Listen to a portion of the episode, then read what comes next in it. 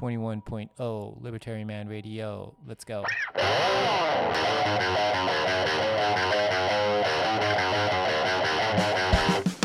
In the long run, we're all dead.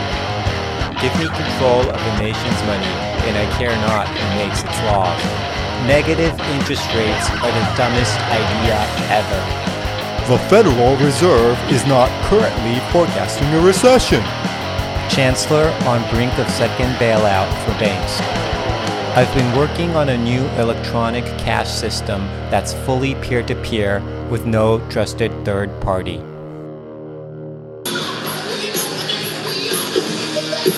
Good morning, Bitcoin. Good morning, Bitcoiners.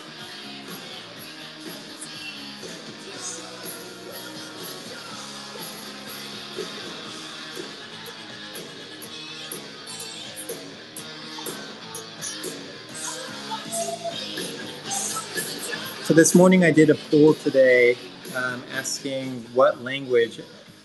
people want to listen to the spaces in. And a majority of the people, I guess, uh, 90%, I'd say. Let me check.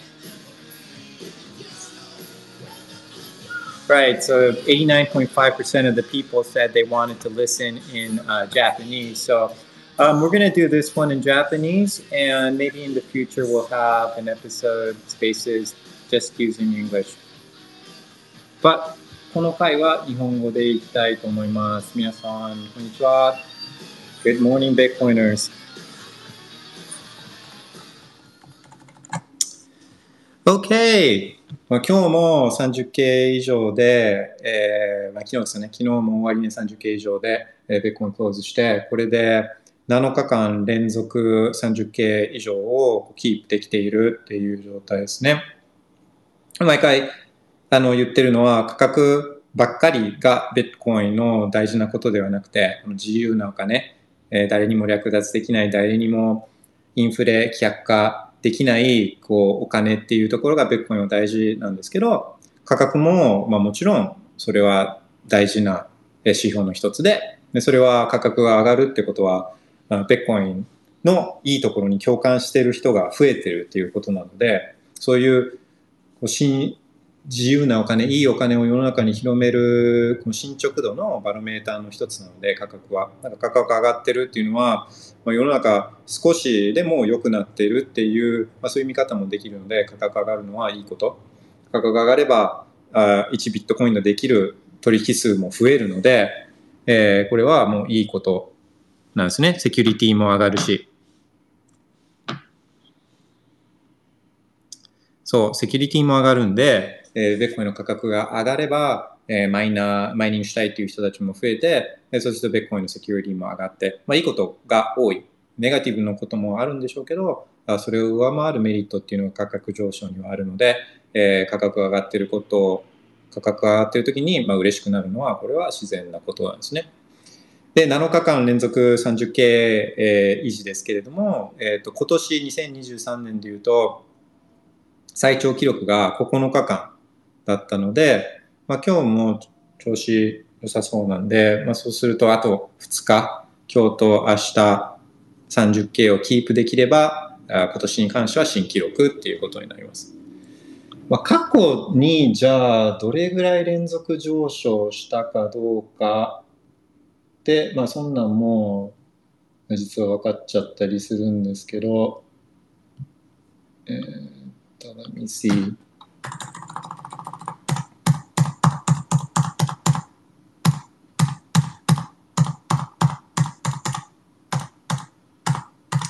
まあ、金利が上がってる、アメリカの長期金利、日本の長期金利もそうですけど、上がってる中で、セオリー通り、まあ、単純なセオリーで言えば、金利が上がると、ベッコイみたいなあみんなが言うリスクアセット、株とか不動産とか、そういった資産っていうのは、金利が上がると下がるっていうのが一番単純な見方なんですけど、今は金利上昇してるんですよね、すごく。長期金利なんかが特に上昇していて、で、なのに、こうベッコインの価格が上がってるので、まあ、なんでだろうって思う人も、まあ、いるかもしれないですけど、まあ、なんで上がってるかっていうのはもう本当に、本当の理由っていうのは分かんないですよ。買う人の方が売る人より多いから上がるっていう、それぐらいしか分かんないですけど、でも、あのまあ、今単純に金利上がる、リスクアセのバリエーション下がるみたいな、あのそういう状況ではなさそうなのは間違いないさそうですね。で、その中には、その背景には戦争とか、ああとまあ物価上昇、物価上昇収まってるっていうふうに、今中央銀行の人たちって言う言いがちですけど、全然収まってないですよね。物価上昇のスピードはちょっと落ちてきてるけれども、物価上昇自体はしているので、そう、あのー、なので単純に今金利が上がってるイコールベッコインが下がるみたいな状況じゃなくて、金利上がってるのにベッコイン上がってるっていうところに、まあちょっとその ETF とか、あの、そういうハービングとか、そういうのだけじゃ説明できない、この大きな世界のお金の動き、経済って言っちゃったら経済ですけど、経済の動きがあるっていうのは、まあちょっと、そうですね。あの、まあ、興味深いというか、そこはウォッチしたいですよね。で、えっ、と、そう、さっきの連続上昇で言うと、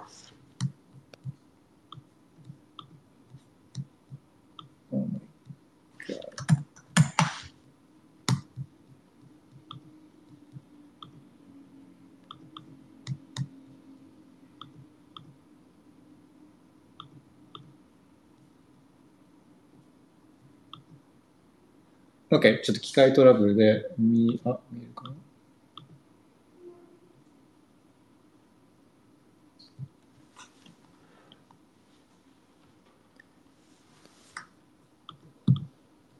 So we're having technical difficulties. ちょっと動かなくなっちゃったんで、えー、また動き出したらそれは見るとして。何かリクエストとかコメントとか喋りたい人いたらリクエストをしてください。あと質問とかがあったら、リクエストあったら、えー、この Spaces のスレッドに何かコメントか、まあ、DM でも OK なので送ってください。そうですね。で、今日今朝、あ皆さん、どどの言葉、どの言語でスペース聞きたいかっていうポールしたんですけど、85%の人が日本語がいいっていうことだったので、今日は日本語でやろうと思います。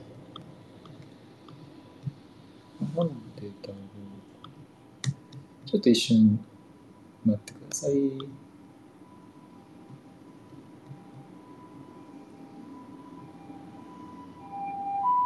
そう、OK。で、まあ、今日はそうトピックとして、まあ、Bitcoin Price on the Stay は今、ちょっと短めに切り上げるとして Bitcoin じゃないプライスも今日はちょっと話しましょうか。Bitcoin Price on the Stay じゃなくて Shitcoin Price on the Stay。Shitcoin の価格みたいなのもまあ話しても面白いかなと思うんですけど、あのーそう、シェッコイン、シェッコインの王様イーサリアムの価格は、ベッコイン建てで見ると、もう全然ですよね。で、そう、あのまあ、それも、そう、よく言われるのが、こうベッコインにまずお金が集まって、で、上昇し始めると、そのお金が、あ今度はそれよりもリスキーなやつにどんどんキャスケードしていく。リスキーなやつにお金が流れてって、だからベッコイン上がって、で、そのお金が今度イーサリアムとかに回って、で、そのお金が今度他のもっと DJ シェックコインに回ってってみたいな、そういう、こう、まあ、お金の流れが今まであったから、じゃあそういうのを予想するじゃないですか。で、まあ、あの、わかんないですけど、どっかのタイミング、今回がそうかはわかんないですけど、どっかのタイミングでは、そのお金の流れっていうのは、えー、なくなっていくか、まあ、まあ、弱まっていくと思うんですね。だって、シェッコインはシェッコインですもん。で、まあ、この、まあ、自分、本当にリバッタリーマン、これ全くひねってないんですけど、その元になってるのはリバッタリアンなんですよね、リバタリアン。リベタリアンはあいろ、まあ、定義みたいなのを言う人は多分本当のリベタリアンではなくて、えー、単純に自由を尊重している人でそれだとちょっとふわっとしているから原則で言うと NAP、NAP、Non-Aggression Principle っていうのがあるんですね。で、自由っていうのも、もう本当にこう、自分勝手に他の人にいろいろ迷惑かけていいとか、自由に殴っていいとか、そういうことではなくて、Non-Aggression Principle に基づくと、まあ、他の人に危害を加えるとか、他の人が嫌がってることをやらない限りは、自由が認められるっていう、まあ、そういう簡単に言っちゃそういうコンセプトなんですよ。まあ、小学生だったら分かるコンセプトだと思うんですけど、それにいろいろ物事を当てはめて、えー、自分は考えるようにしていて、で、それがアグレッション、誰かを傷つけたり、えー、自分の自由を、迷惑かけてないのに自分の自由を束縛するようなことは、これはダメ。だけど、それを、えー、進める、自由を進めるものはいい。でいう、もう本当にその単純な物差しで、えー、いろんなことを判断してると、あもうあの結構、まあ、気分が楽っていうのもそうですけど、自分のイデオロギーに沿って生きられるっていうのもそうですけど、でもまあ、この投資とかに関してもそういう物差しで見ると、あの意外とまともなあもの、長期的にはまともなものを選択する、えー、役にも立つんですよね。で、なぜなら、人を傷つけるものに対して、えー、人は長い目で見ると、えー、魅力を当然感じないからですね。だから短期的にはそういうものが儲かっても、長期的にはそういうものは淘汰される、淘汰されたい世界になってほしいじゃないですか。それで、えー、当てはめて言うと、その投資っていうのは基本的には自由なはずなんですよ。あの基本的にも自由なはずなんですよね。自分がこれに投資したいと思ったら、人に迷惑をかけない限りは、えー、自由に投資できるべきなんですよね。だから、年収、ある一定の年収じゃないとダメだとか、あの、ある免許がないとダメだとか、あまあ、これこれ関係ないですよ。本来自由自分が稼いだお金、Non-Aggression Principle もここには当てはまって、人から盗んだお金はダメですよ。誰か傷つけてるんで。でも自分が世の中にサービスを提供して、自分で稼いだお金は自由に使えるべきなんですよ。それがシェックコインだろうと、ベッコインだろうと、自由であるべきなんですよね。だから、シェックコイン売っちゃダメとか、あの、シェックコインは二十歳以上じゃないと買えないとか、シェッコインは機関投資家とか、あの、インスティューションインベストしか買えないとか、そんなんは全く思ってなくて自由であるべきなんですよ。で、ダメだと思うのは、そのシェッコインを、えー、本当のシェッコインの実態をちゃんと説明せずに、嘘をついて、で、それをこう、売る、人に買わせるっていうのは、これは明らかに non-aggression principle 人を傷つけないっていうその原則に反しているのでだからシェックコインはダメなんですよねだからシェックコインの王様のイーサリアムがはななんですか？あのイーサリアムをみんな、えー、面白いよって人を巻き込もうとするときってあディセントライズ分散したコンピューターネットワークでみたいな言うじゃないですか。No, it's not decentralized. d e c e n t r 全然されてないですよね。でされてないのは何でかっていうと何テラバイトもあるこのあのサーバーストレージのサーバーが必要なんですよね。えっと、でベッコンよりもいろんなことができるってことは、まあ、それだけデータ容量が多いので、えそうするとそれをブロックチェーン、ブロックチェーンって言われているそのデータをこうサーバー上に保存しないといけないので、で何テラのストレージを持ってる人なんかいないし、え、そしたらそれを、運営しているのってごく一部の人たちなんですね。で、まあよくその、いやいや、それを圧縮したりとか、あとはあの自分のマシーンでもこの走らせることできるよって言うんですけど、でもその3テラ、何テラとかを保存することはできても、でもイーサリアム people がやりたいのってそう保存するだけじゃなくて、まあ、それを、えー、スマートコントラクト、 shitcoin いっぱい作って、 shitcoin 同士でトレードして、みたいな、そういうことをやりたいわけじゃないですか。そうすると、まあ、メタマスとか、メタマスクとか、あのイーサリアムのウォレットで、えー、インストールすると、すぐ残高って出てくるじゃないですか。だから残高出てくるんです、あれ、ブロックチェーンクエリーかけなきゃいけないんですけど、そんな何テラバイトも、えー、あんな無数のアドレスの残高を取りに行くとかつっていうのって、これ、スト保存してるだけじゃダメで、まあ、処理も当然早くなきゃいけないから、まあ、なので、本当にみんなが使える意味でのノードっていうのは本当に限られた人たちしかやってないんですね。でしかも、この、DeFi、Decentralized Finance で分散された金融をみたいな言うじゃないですか。でも全然分散化されてなくて、実際やってる人たちっていうのは、もう少人数チームだったりとか、大きいチームだったとしても、まあ、あるチームがやってたりするんですよね。で、なんかディーセントライズファイナンスとかっていうと、あの既存金融に対するアンチテーゼみたいなのもちょっと匂わせて、まあ、そういうのが魅力に感じる人がベッコインとか、あのそういうあの国がコントロールしないお金に興味持ってるから、そういうのが刺さるじゃないですか。でも、えー、彼らって ICO してるんですよね。ICO してて、で、その時には JP モルガンとかあのに、えー、売ったりとか買ってもらったりとかしてて、で、とかやってるんですよ。だから JP モルガンなんか、あのまさに the establishment ですか、 financial institution じゃないですか。だからモルガン、JP モルガンコインとかつって言われるんですよね、イーサリアムっていうのは。で、そうそう。なのでまあこう、でもそういうことはこう言わないじゃないですか。当然言うと、なんでか、そ誰もその shitcoin 買ってくれないから。だから、あの、そういうのを言った上で、お、セントライズされてないし、えー、もう、えー、これ JP モルガンにも買ってもらったし、ICO してるし、で、マイニングで始めたけれども、まあ、それもアプティクスがいい。もともと全部プリマインしてるので、イーサリアムとかは。だから、それってもうもともと、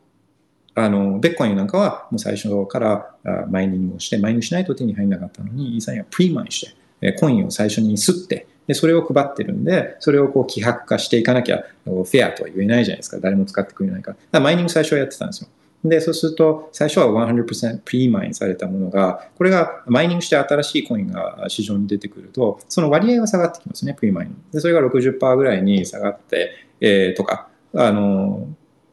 たところで、少しステーキングに変える。でステーキングに変えた理由も、お環境がどうのこうのとか、あのそんな energy efficient にとか言うじゃないですか。でも違うじゃないですか。単純にマイニングの方がいいのに、ビットコインのマイニングに勝てないから。からこのステーキングとかにしてで、えー、とかまあいろんな理由があってステーキングにしてるのにそういうのは言わないじゃないですか。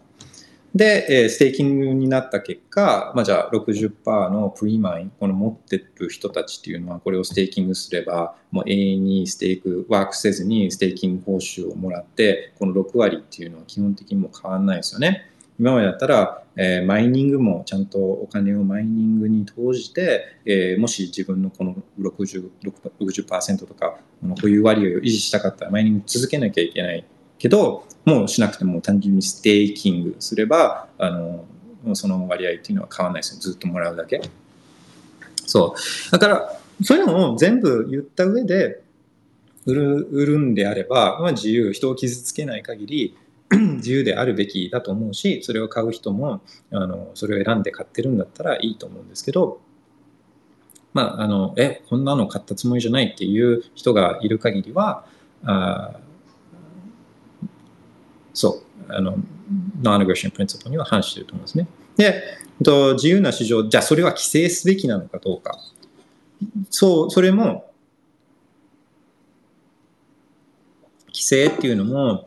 それを誰か国とかがあの決めるとそれはあのナンアグレッションプリンシプルに反するわけですね。ななんでその人たちがこう自由に本来自由なものをこれはいいけどあれはダメ？あのコーヒーはいいけどマリワナダメ？とか両方とも植物だけどみたいな。だからあのそれって誰が決めるの？ってなんでその人たちが決められるの？っていう話になるのでこれも規制は答えではないと思うんですね。これは何かっていうと、えー、本来自由な市場だったらあ例えばレストランとか、まあ、もちろんその飲食免許とかはありますけれどもそれを、え、一旦無視すればあのどうやってみんなレストランを決めるかっつったらあの新しいここ行きたいなとかあのあそこ行きたいなってここ行くのやめようとかって何で決めるかって口コミで決めるじゃないですか。レピテーションで決めますよね。で、レピテーションいいところには行こうと思うし、レピテーションダメなところは、まあそこ行きたくないとか。それ、それですよ。あの、もうシンプルにそれで、この、このコイン、このシェッコインは、買う、いい、いいシェッコインというか、あの、騙そうとしてるのか、騙さ、あそうじゃないのかみたいなのは、こうレピュテーションを決めるんですよね。あさまあ、決めるというか、レピュテーションがある、を参考に、まあ、まずは、こう、あの、参考になるので、だから、えー、シェッコイン、これダメなものは、それを規制とかは答えじゃなくて、えー、ダメなものはダメなんだっていう、言わない、言うのが、あまあ、一つの義務なのかなっていうのは、あの、思ったりしています。だから、シェッコン、シェコインとか、それで頑張ってる人たちもいるんだから、あんまシェコインとか、シェコインにダンクするのはやめようみたいなのはちょっと違うと思うんですよね。シェコイン、ダメなものはダメってやっぱ言わな誰かが言わないといけないと思ってます。まあ、それを全部分かった上で、シェックコイニングしたいなら、それはもう個人の自由という、そういうことですね。で、えっ、ー、と、ちょっと話、前置き長くなっちゃったんですけど、えっ、ー、と、イーサリアムはベッコンに対して、すごい下がっていて、で、これは、まあ、あの、そうなるだろうって、もうずっと前からこれ思ってるんですよ。で、えー、それ時間はかかってる。だから、イーサリアムファウンデーションとか、イーサリアムマーケットメーカーたちは、まあ、優秀だと思うんですよね。そのマーケティングうまかったりとか、あのそういうし、まあ、コアコアなファンたちも、まあ、もちろんいるんでしょうし、だけれども、まあ、あの誰かが作ったキーボード数クリックで作ったコインなんで、えー、これは当然売られる。で、あとステーキングメカニズムも、これは別にイーサリアムがステーキング始めたわけじゃなくて、いろんなところでステーキングっていうのはもともとあって、POS っていうのはもともとあって、で、それらを見てみると、もう、もう例外なく価格ってどうですか？もう下がってるんですよね。ダウンしかないんですよ。でこれはあのいろんな理由はきっとあるとあるんだと思うんですけど自分も POS とか見てみてと思うのは結局ステーキングステーキングってもうほぼエフォートかかんないですよね。で中にはいやいやサーバーとかあの用意しなきゃいけないしあのスラッシングのリスクがあるからそれがコストだっていう人もいますけどマイニング比べればそんなコストなんか全然比べ物にならなくて、えーと、大体みんな VPS クラウド上のサーバーに、えー、ノードのプログラムをインストールしてで、そこで、ステーキング、ステーカーみたいなやってるんですけど、そんなコスト毎月、そんな何百、マイニングみたいに何千万とかかかるとかっていう世界じゃなくて、もう本当に数万円とかでできることなんですよね。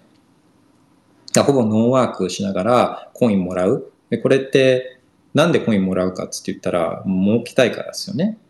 で、まあ、コインがこれがあインフレされて法定通貨みたいにどんどんどんどん刷られて、で、それがステーキング報酬として与えられるんですけど、まあ、これ、えー、儲けたいからステーキングしてるわけで、このもらったステーキング、価格が上がってるときは、このステもらったやつをさらにステーキングしてみたいなことをやるんですけど、価格が下がり出すと、もともとの、えー、目的は金儲けたいからなんで、このステーキング報酬っていうのを売っていくんです売っていくんですよね。そうするとどんどんどんどん価格が下がっていって、そうするともともとステーキングロックアップしてたやつとかも、わあ、このままじゃやばいっつってみんな売り出すってで基本的には、で、そうすると、イーサリアムしかも、えー、EIP1559 で、えー、と変えたのが、このネットワークが使われなくなってくると、この供給量っていうのが、あえー、増えるんですよね。もらえるやつっていうステーキング報酬が増えるんで、だからそうすると余計この発行枚数みたいなのも増えて、余計希薄化、1個の価値が希薄化していって、で余計価格が下がっていくから、また売られてみたいな、だから価格が上がっているときは、まあ、もちろんいいんですけど、価格が下がってくると、このネガティブスパイラルで下がっていくっていう、そういう構造になってるんですね。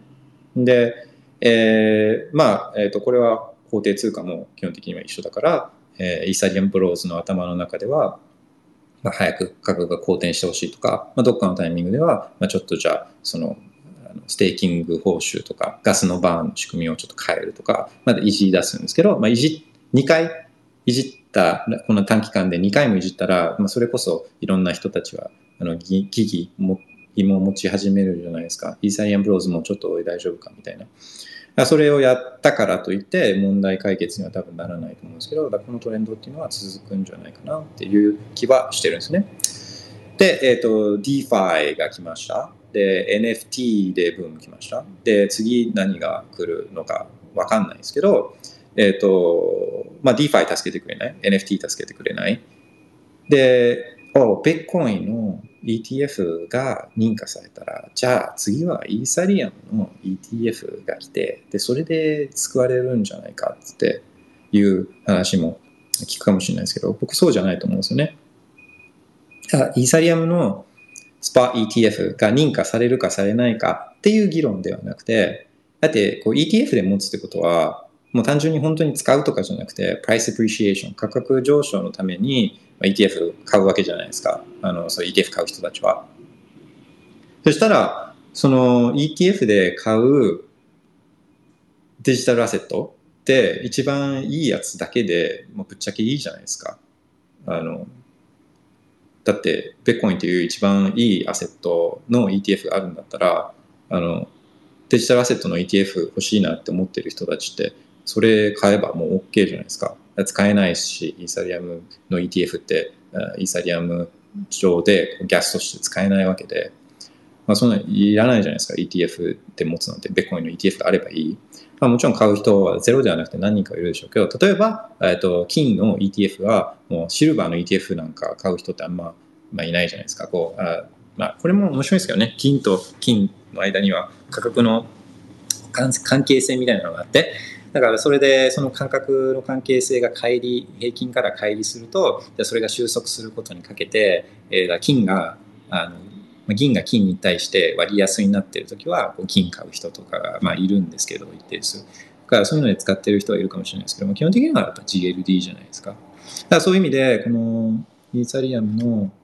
現物 ETF が来てもあのこれはそんなに価格に対してはプラスには働かないんじゃないかなっていうようなことを自分は考えてたりはします。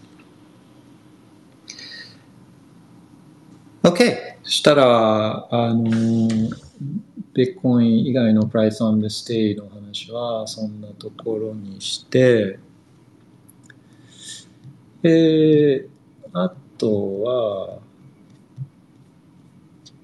あ、そうそう。今日話そうと思っていたインフォグラフィックは、スペースのツイートの下にぶら下げてます。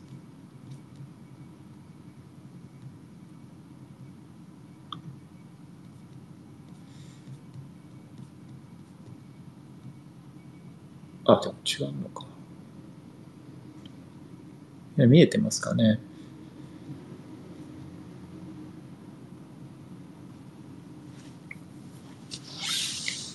で、見れてると信じて、えー、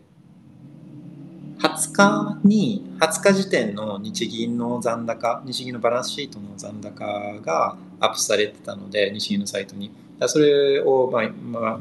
毎回こうトラッキングしてるんですけど、えー、それのインフォグラフィックもぶら下げてます。日銀のバランスシートは10日おきにあの更新されるんですよ。割とこの更新の頻度っていうのは、まあ、割と高くて、で、鮮度も割といい。もう4日間、今日が26日じゃないですか。24日に20日時点の残高が出るんで、割と早いんですよね。タイムリーなんですよ。で、何を見てるかっていうと、日銀のバランスシートの全体の残高が一番注目すべきところで見てるんですね。まあ、その次に、それの国債割合みたいなのを見てるんですけど、どれぐらい今、日銀のバランスシートあるかっていうと、700億、700兆円700兆円で、で、700兆円ってまあすごい金額ですけど、えー、それ何何かと比べないとなんとなくこの大きさがわかんないと思うんで、えーと、じゃあ日本の M2、この貨幣の供給量、これがそれの倍ぐらいなんですね。1400兆円とか、それぐらいなんですけど。で、大体半分ぐらいで、その M2 の供給、貨幣の供給量と中央銀行のバランスシートの大きさは、まあ、アメリカもなんか似たような割合で、大体倍ぐらいの貨幣供給量があって、みたいな。そういう、それぐらいが、なんか多分、中央銀行ピープルの間では、このゴールデンルールみたいな、まあ、これは、ここまで限界でしょみたいなのもしかしたらあるのかもしれないし、あと金融システムが日銀が作るまあ、金融システムは似たような形でできてるから、だから、貨幣供給量と、あと日銀のバランスシートの大きさが、あのまあ、これぐらいの関係性になるっていうのはあると思うんですね。で、まあ、このチャートの一番のメッセージっていうのは、どんどんどんどん日銀のバランスシートが過去にさ過去から見てみると、もうすごい一方通行に増えてるんですね。だからよく日銀がお金をするみたいなのを、中央銀行がお金をすってるっていうのは、まあ、聞くとは思うんですけど、実際に本当に吸ってるかどうかっていうのは、とかどれぐらいのスピードでこう増やしているのかとかっていうのは、これはやっぱもう定量的に見ないといけなくて、見ないといけないと思うんですよ。だから吸ってる吸ってるっていうのをアネクトーロに確かに吸ってるんですけどどれぐらいの感覚感じで吸ってるかっていうのって見ること大事でで数字こうチャートで見ると視覚的に目に入ってくるので、まず大事だなと思って、あのちょっとマニアックではあるものの、これは継続的にツイートしてるんですね。で、まあ、ちょっとだけあのお金をするメカニズムみたいなのをこう話すとすると、日銀っていうのは、あお金を、まあ、すれるんです。でも、するときには、これは、するって言って、マニープリンターでブルルってこう、する、するもあるんですけど、ほとんどは、これは、あもう今デジタルなので、そのデジタルにこの数字を増やすっていう作業をしてるんですね。もう多分もうコンピューターで本当にどれぐらいするかみたいなのをこの入力してすってるんですけど、これがこのバランスシートに出てくるってことは会計処理が当然あるんですね。すった時には日銀の方で会計処理があって、簿記やってる人だとこうイメージつきやすいと思うんですけど、この会計処理っていうのはこの借り方と貸方つって、デベット、クレデットってこう、左側、右側で数字がバランスするようになってるんですね。で、それを集計していくと、バランスシートができる。まあ、だからバランスシートっていうんですよ。両方、左側、貸方と借方がバランスしてるから、借方、貸し方。だからこう何かこの取引をするときとかは必ずこの会計処理が発生するんですけれども、この日銀がお金をするときの会計処理もこれも例外ではなくて、お金をするときっていうのは会計処理が発生するんですね。で、それ会計処理をイメージできると、この日銀がお金を吸ってるっていう現象がよりクリアに見えてくるんですけど、えお金をする。じゃあもう、印刷したお金が分かりやすいので、例えば日銀が1万円札を印刷するとするじゃないですか。何もなかったから1万円をこう作り出すとすると、日銀の手元にはこの新たに作り出した1万円札がありますよね。このあの日銀のレジ係は1万円新しいもの今までなかったものが手に入るんでこれ、まあ、資産ですよねこれ資産なんで、えー借りえー、借り方会計処理としては借り方資産資産というのは大体左が借り方に来るんですけど資産1万円っていうのが来るんですよ。これはまあイメージしやすいと思うんですよ。問題は、うんと、貸方右側の方でで借り方今資産1万円を記帳したじゃないですか。じゃあこの貸方はじゃあ何を使うか、勘定科目を使うかっていうと、これはもう、もう負債なんですよ。負債勘定で、日銀と、もう、お金をするたんびに日銀のこの負債が増えてってるって思えばいいんです。借りか貸方負債なんですよ。だから借り方、えー、現金、この貸方、負債っていうので、これが無限に増やしていくので、無限に負債を増やしていくことができるんですね、日銀は。で、実際に、まあ、これがだから会計処理なんですけど、このバランスシートが増えてってるっていうことは、えー、この日銀は、負債側である貸し方をどんどん増やして、お金をどんどん吸って、この資産サイドもそれに合わせて増えてってるっていう、こういう状況なんですね。で、えっ、ー、と、資産サイド、今の例で言うと、現金を吸ってたら、資産サイドは現金がどんどんどんどんどんどん増えていくだけじゃないですか。で、じゃあその吸った現金で何をしてるかっていうと、これがこのチャートで、え、現れてるんですけど、えーと、薄いオレンジが、これが全体のバランスシートなんで、さっき言ったら、負債をどんどん増やしてってて、バランスシートがどんどん大きくなってって、お金を吸って。で、そのお金で何をしてるかっていうと、えー、も一番大きいのは、この濃いオレンジのところで、これが国債なんですよ。国債。で、今の話をまとめると、日銀は何をやってるかっていうと、えー、負債を増やしてお金をすりまくって、で、えー、そのお金で国債を買ってるっていうことなんですね。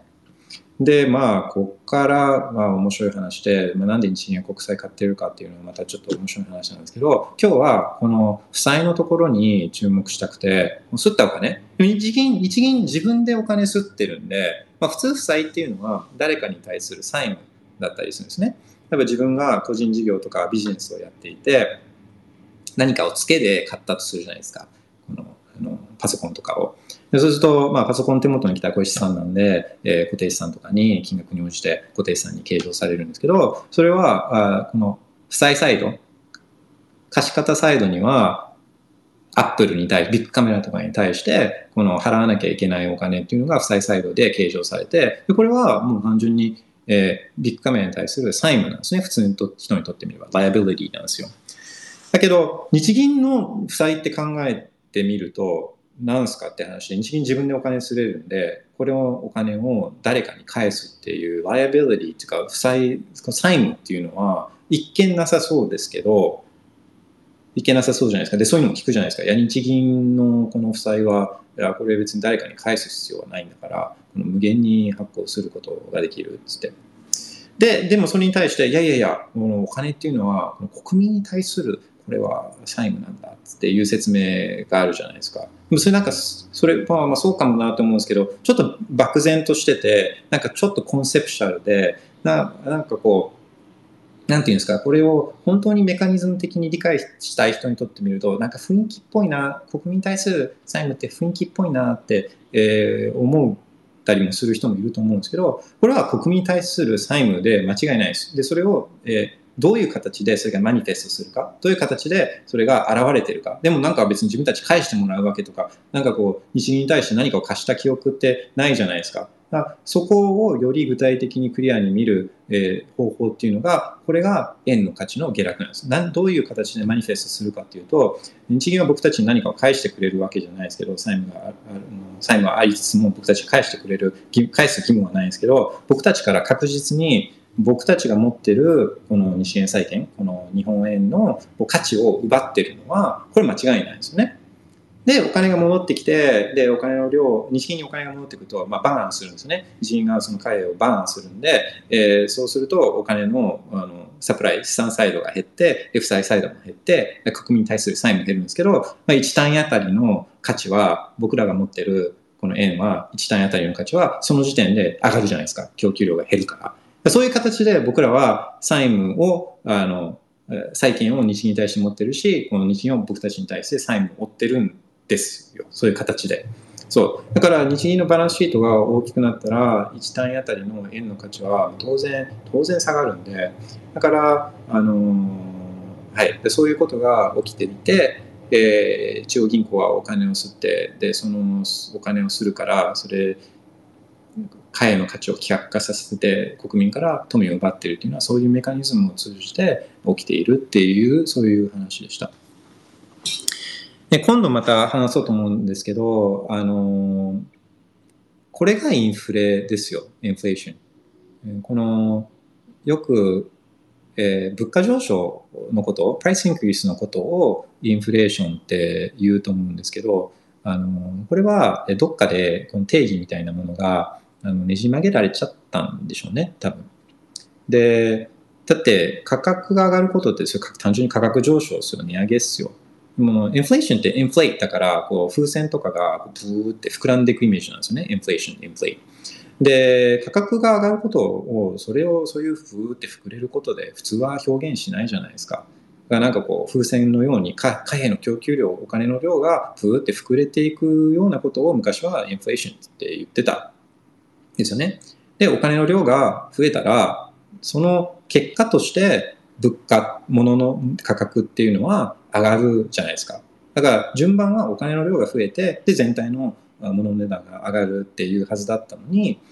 えー、国がお金をこうあ自由に増やせんじゃん金の裏付けがなくなったからもうゴーバッキングいらないからこれ自由にお金を増やせるじゃんってなったら、まあ、当然増やしすぎると物の値段上がるじゃないですかでそしたらその物の値段が上がってるのはこう家計に響くから普通の人に対しては評判悪いですよね。でもその原因はお金の量を増やしているんだけど、そこは隠したいから、じゃ問題をすり替えてお金を増やす、インフレートする、マニーサプライをインフレートするっていう、その原因から目をそらすために、悪いことを物価上昇にすることで、物価上昇、let's call 物価上昇インフレーションって、えー、物価上昇インフレしたらあにすれば、本来インフレが悪い、お金を増やすことが悪いっていうのは誰でもわかることなのに、いや、物価上昇が悪い。インフレーションは物価上昇、物価上昇が悪い。すなわちインフレーションが悪いみたいなあ言い方にすることでもう原因から目をそらす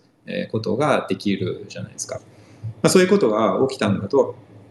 言われています。どっかですり替えられちゃった。だから、インフレーションを貨幣の供給量の増加っていうふうに考えれば、あの、いろんなことがクリアに見えてくる。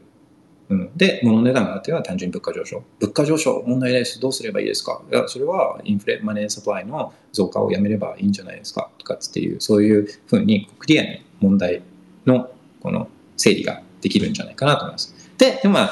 経済学とかを勉強した人たちは、 Keynesian economics ってケ、ケインズ経済学を勉強している人が多いので、そうすると、まあ、彼らの頭の中では、インフレイコール物価上昇っつって、もうみんな反射神経的に思ってるので、まあ、そういう人たちと話するときに話がややこしくなるっていう、あのそういう側面はちょっとあるんですけどね。だから、まあ、経済のお話をするときは、まず、let's define inflation first. インフレをまず定義して、でそこから話そうぜっていうのがあのいいんじゃないかなと思います。あでちなみに、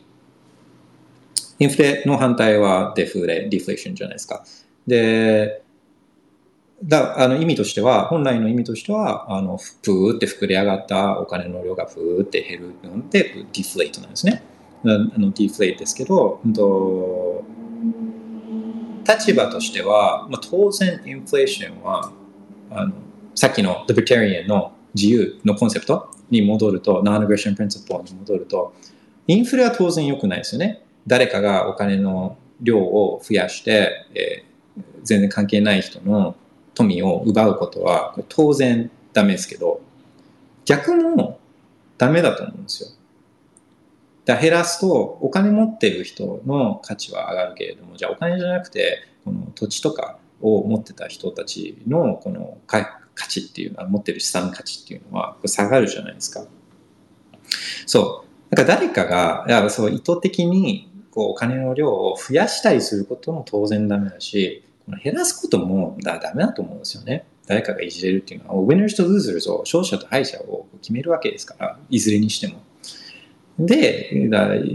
だから増やすことは、増やすことの方が、増やす、増やしがちなんですよね。中央銀行の政治家とかはお金増やす方が楽なんで、増やしがちだから、増やすことに対して非難は当然集まるべきで集まるんですけど、あの減らすことに対して意図的にこう減らすことも当然ダメで、そう。だから、ベッコインって、えー、良くて、この、増やしもしないし、まあ、減りもしない。なくしたいしたら、まあ、減りますけれども、なくしたいとか、ガークしたいとか。だけど、こう誰もいじれないっていうところが、あまあ、ベッコインのすごいあの自分はいいところなんだなって思います。インフレデフレなんかも、このアナグレッションプリンシポに当てはめて考えると、あの結構自分の中での意見っていうのができてくると思うので、で、これって難しい話じゃないんですよね。本当単純な話で。でお金のことは多分子供の方がわかるんですよ。子供の方が大人より経済学を一生懸命勉強した大人より子供の方がお金のことって多分よく分かっていてあのに人とか人間動物もそうですけどある程度そういう価値っていうものは本能的に分かってるんですよねだから面白い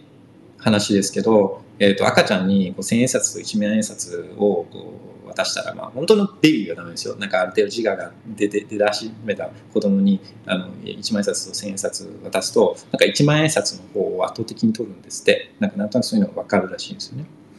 そうで、えー、人生ゲーム、モノアプリとかをゲーム、人生ゲームやってて、で、親みたいな人が、あの、ちょっとお金に困ったから、お金の量が減ってきたから、あの、ゲーム上のお金をバッつって増やしたら、真っ先に子供なんかは、いや、そんなズルすんなよ、みたいな、それずるいじゃん、っつって言って、もう遊んでくれないじゃないですか。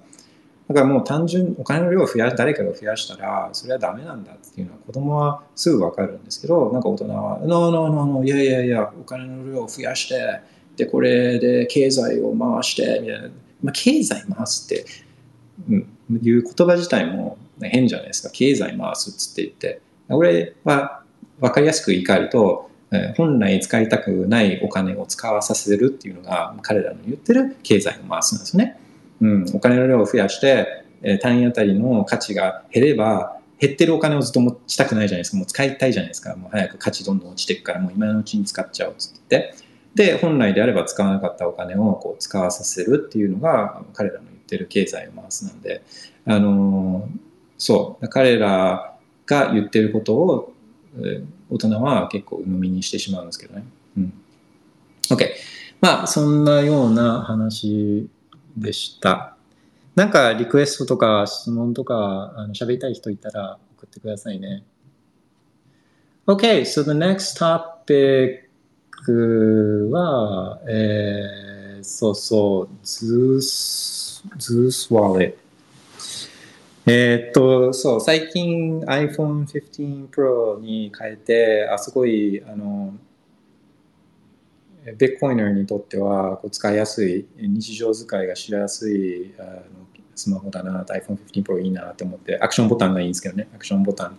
アクションボタンで、えー、 Zeus が起動して、で、で、 Tailscale 経由で、えー自分のノード、 Umbrel のノードにつながっているので、その Tailscale がつながっているかどうかを iPhone が確認してくれて、で、つながってたら、あ Zeus が立ち上がってっていう。あ、今度、これ、あの、ちょっといい感じなので、このショートカットを、ちょっとまた、あの、作り方を、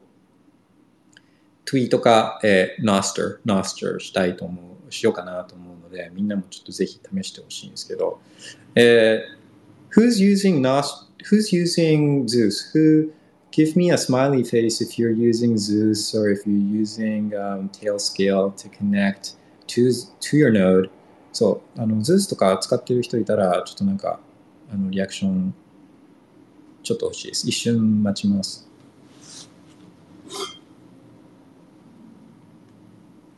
あれ誰も使ってない。まあ、Zeus っていうのは、ライトニングのこうウォレットなんですね。ビットコインの、ビットコインライトニングのウォレットで、で、えーなんで自分が Zeus 好きかっていうと、まあ、いろんなあの、 Lightning wallet。ああ、まあ、その話する前に、その、ベッコインのアンチェーンワレットと、うんとライトニングワレットのちょっと違いから簡単に話した方がちょっといいのかなと思うので、えっ、と、30秒、30秒ください。30秒でちょっと戻ってきます。一旦、ちょっと失礼します。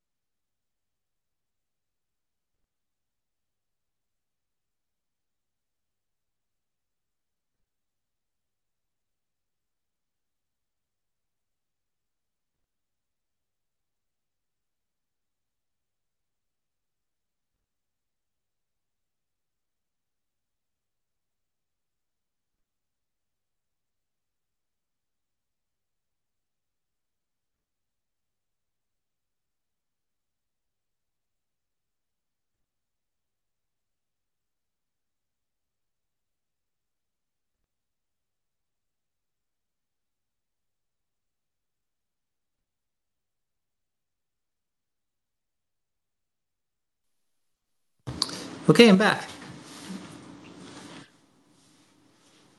そう、あれさっき、えーちょっとなんかまあ、まだ全然スペース慣れてなくて、で、これ果たして声が聞こえてるのかどうかもわかんないんですけど、さっきちょっと席離れる時に、えーアイなんかアイコンみたいなのがピコピコっつって光ってるっていうか、あの通知みたいなのが見えたんですけど、なんか誰かやってくれたんですかね？そうそう。なんかリクエストとかコメントあったら、あと喋りたい人いたら、な、なんかアクションを起こしてください。おー、タッツさん。クラップがね、クラップが見えました。ありがとうございます。そう、Twitter 上だと、あの、ザップができないのが残念ですよね。ザップで遊びたいですよね。OK。で、えっ、と、そう、何でしたっけ？えっ、と、ウォレットの話で、で、ビットコインのアンチェーンワレットは、まあ皆さんももう慣れ親しんでると思うんですけど、まああれはそのオンチェーンのトランザクションやるために、秘密鍵、プライベートキーを保存してくれてるデバイスなんですね。それが一番の目的で、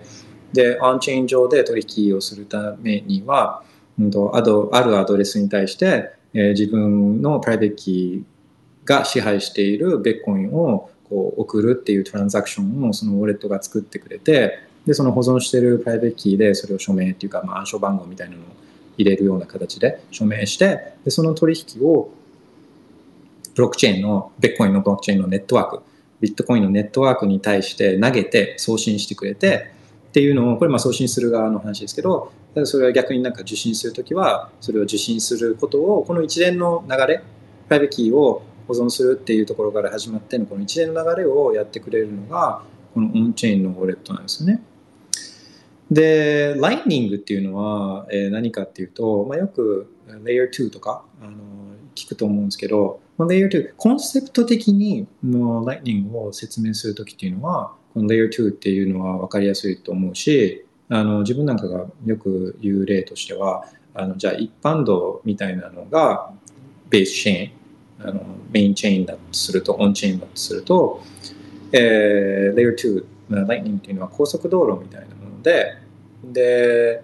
えー、高速道路をメインオンチェーンではその一般道はあんまりこう拡張できないけど高速道路はまあ 2, 2層とか3層とかにしてどんどんこう交通量も増やせるし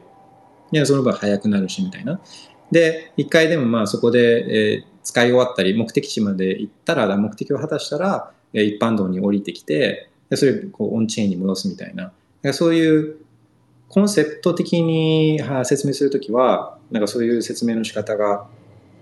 まあ、いいのかなっていう気もするんですけど技術的に起きてることはなんかそういうことが起きてるわけでもそうでもなくてライニングっていうのはベッコインを使ってるんですよ。もうベッコインそのものでなんかこう Layer 2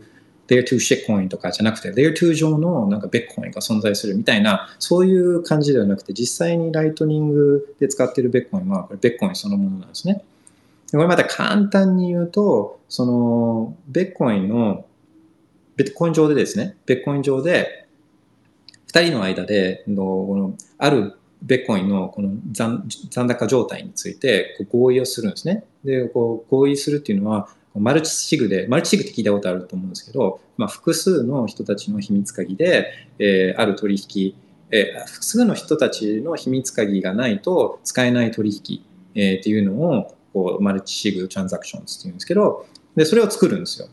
で、この何人の合意が必要かっていうと、2人です。で2人中2人、両者のこの合意が必要なんですね。だからある最初に、じゃあ僕が1ビットコイン持ってて、で、相手は0ビットコイン持ってるっていう、その、そのビットコインに対して、この2人の合意があったら、そのビッコインをこう動かせるっていう取引を作るんですね。これがまあチャンネルをオープンする状態なんですけど、でこの、この、うんと、じゃあお互いでこの取引をした結果、えー、動くじゃん。その残高が変わるじゃないですか。じゃあちょっと僕の方からあなたに0.2ベッコイン送ったら、今は、じゃあ、もともと僕は1あったけど、0.2あなたに送るから、僕は0.8、あなたは0.2っていう、この新たなこのバランス、残高状態ができるんですけど、この残高が変わったたんびに、また、またお互い、この、その残高に対して合意する、この取引っていうのを作るんですね。だから今は0.8 8が僕、で0.2があなた。で、これをこうまた変えるためにはお互いのこの署名が必要なんですね。っていうのをこうどんどんどんどん更新をしていけば、これオンチェーン上でこれをやってれば、まあ、毎回このあのブロックごとにこの新しい取引をやお互いに送信し合えば、まあ、あのオンチェーンでやるんだとそういうふうにやるんですけど、これをこの行き来っていうのを残高の更新をオンチェーン上ではやらないんですね。オンチェーン上ではやらずに、この残高の更新みたいなものは、これは、うん、と自分たちの間のチャンネル、自分たちのサーバー上でこの取引を保管しておくんですよ。今の例だと、今僕が0.8持ってて、あなたは0.2持ってますけど、この取引をセトルっていうか、まあ、オンチェーン上に戻したいときは、お互いがもうすでに署名したトランザクションを持ってるので、これをオンチェーン上に最終的に投げれば、これがオンチェーン上で決済されるんですね。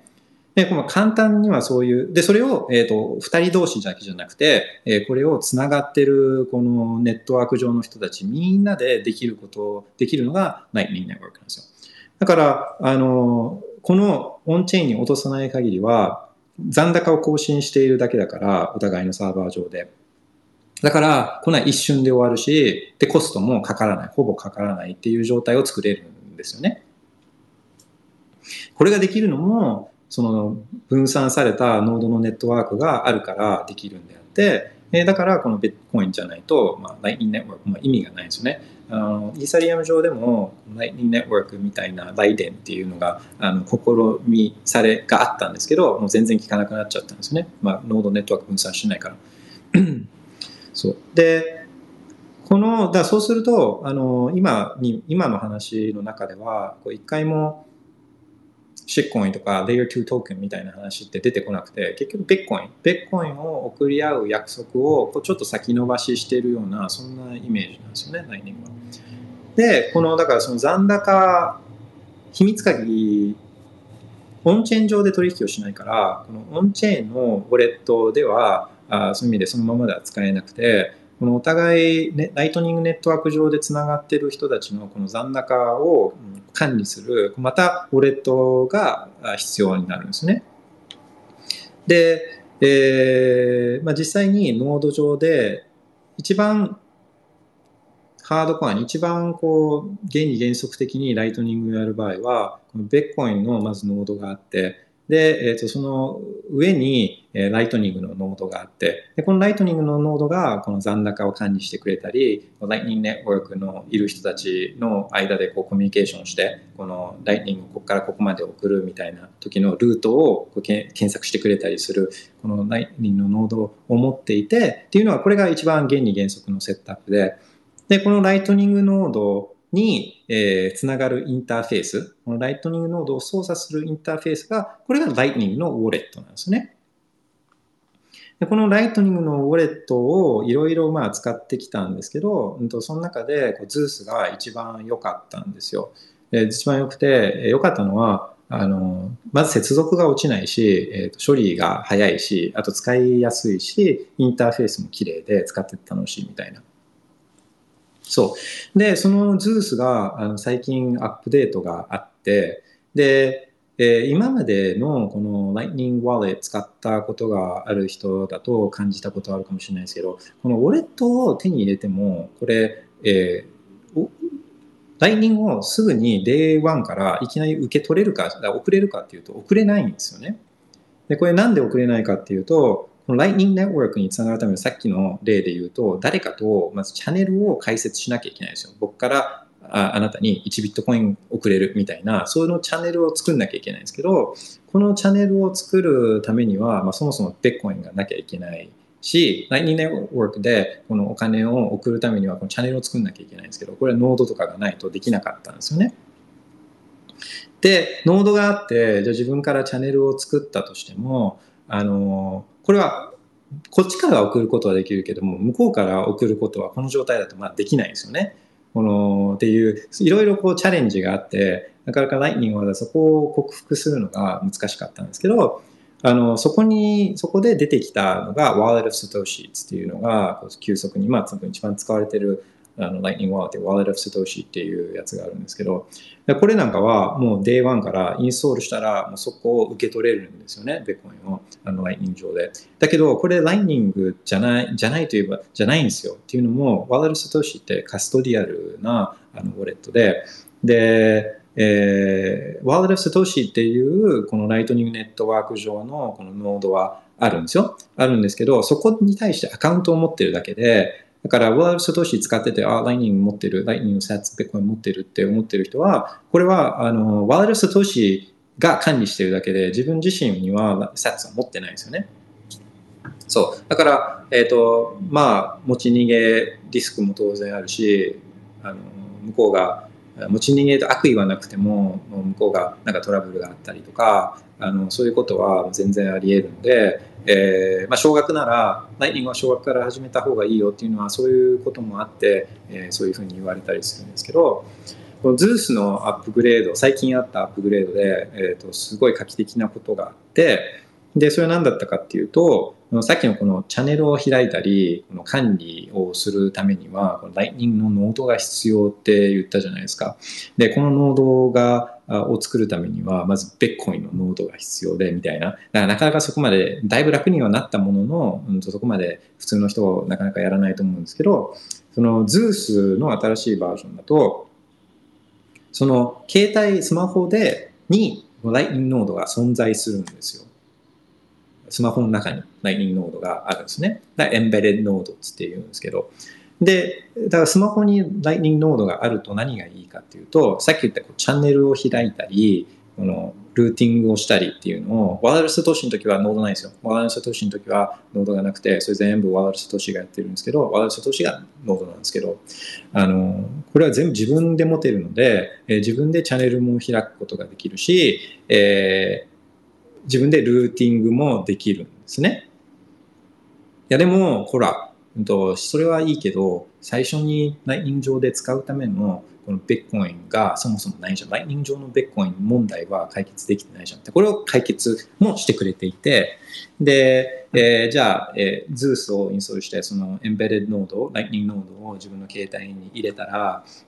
誰かか、まあ、自分からでもいいんですけど、誰かからライトニングでこの送ってもらうことができるんですよ。それはなんでできるかっていうと、その Zeus があのチャンネルを Zeus とそのスマホのノードとの間にライトニングチャンネルを Zeus が開いてくれるんですね。で単純に開いてくれるだけだったら、あの、こう全部自分側にさ、ちょっとまあ、ややこしい話ですけど、自分側に全部そのベッコンが来ちゃうから、僕1ビットコインあなたに送れる状態は作れるんですけど、その、経由外からは送れないっていう状況はこれ解決できないんですけど、これ、ここも解決してくれていて、誰かから、あの、まず一番最初に、あなたのライトニング、 Zeus のライトニングウォレットに、こう、ビットコインが送られてくると、その、えー、 Zeus 側が、こう、 inbound liquidity っていうんですけど、この、自分受け取る分の流動性も Zeus 側が出してくれるんですよね。10万冊までだったかな。まあ、一定量ではあるものの、この、その流動性も準備してくれるんで、そうすると、この送ることもできるし、受け取ることもできるっていうのを、Day1 から簡単にできるんですよね。そう、だめちゃくちゃ良くて。えっ、ー、と、まあ、始め方としてだおすすめなのは、あ、まあ、これは、え、当然そういうサービスを使うので、えっ、ー、と、ズースは手数料を取り取ります。手数料は取りますけれども、それはあ全部自分の管理下でやるためのあの、まあ、対価というか、まあ、サービスを提供してもらってるので、そういう対価だと割り切って使うこともできるし、まあ、その T を払うのが嫌なんであれば、あ自分でチャンネルを開くっていうこともできるし、それはもう up to you。あの自由にできるところが、このズースのいいところなんですね。で、最後に最後にすごいのが、あの、ライニング使ってる人だと分かると思うんですけど、インボイス方式なんですね。インボイス、あの、新しく日本で導入されたインボイス制度とは違くて、あの、あんな詐欺みたいなものじゃなくて、こう受け取ったり送ったりするときには、まあ、基本的にはこうインボイスっていうあ、いくらサッツを送ってっていうのをこの作って、で、QR コードとか、あのそのインボイス番号みたいなものを相手に送ったら、相手はそれを使ってこう送るみたいな、まあ、インボイス方式なんですけど、あの、E メールアドレスみたいに、この libertarianman at bitcoin.com みたいな、あの、なんかそういう分かりやすいアドレスに対して送れるとめっちゃいいじゃないですか。ユーザーネームに対して送れるとめっちゃいいと思うんですけど、ユーザー体験的には。それが LNURL っていう、LNURL っていう Lightning アドレスとかあとも言ったりもするんですけど、あの、そういう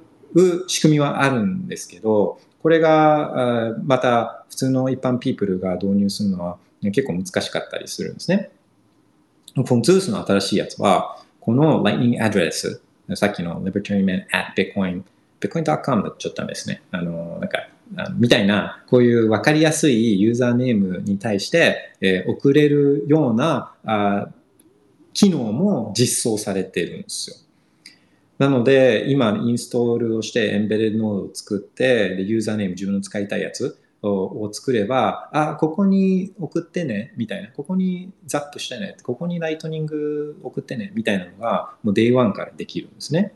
うん。ちょっとまあ、スペースやってる間に、誰かそれをやったら送りますよ。なので、あの、なんかコメントかなんかで、えー、新しく作ったユーザーネームじゃないですけど、ライニング、uh, URL みたいなのを送ってもらったら、試しに送ったりもするんで、あのまあ、ぜひ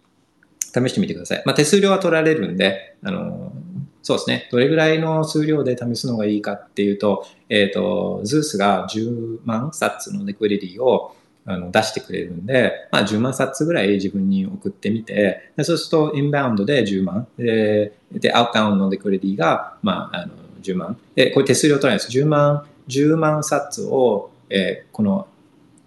Zeus 経由でチャンネル開設してもらって、この送る、自分に送る場合は、10万冊だったら1万冊、10分の1の手数料は取られるんですけど、まあでも、それを払えば、えっ、と、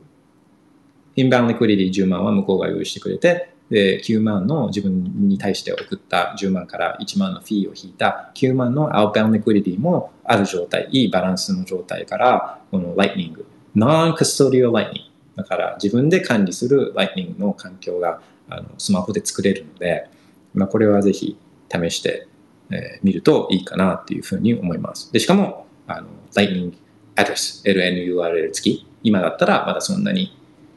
多分取られてないから好きなやつは取れるんじゃないかなと思います。まあ、僕のは Libertarian あの at ZeusPay.com で、ちなみにサトシとかベッコインも見てみたんですけど、あこれらは取られてましたね。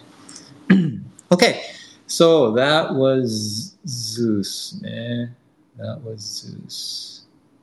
お、Ordinals、あ、ズ、ズデ、ズデブンさん、at GNGB ハード大作戦。Ordinals とベッコイン上でできるアルトコインの将来性を、OK の OK。Ordinals とベッコイン上でできるアルトコインの将来性についての、えーリバタリマンさんの意見を伺いたいです。うん。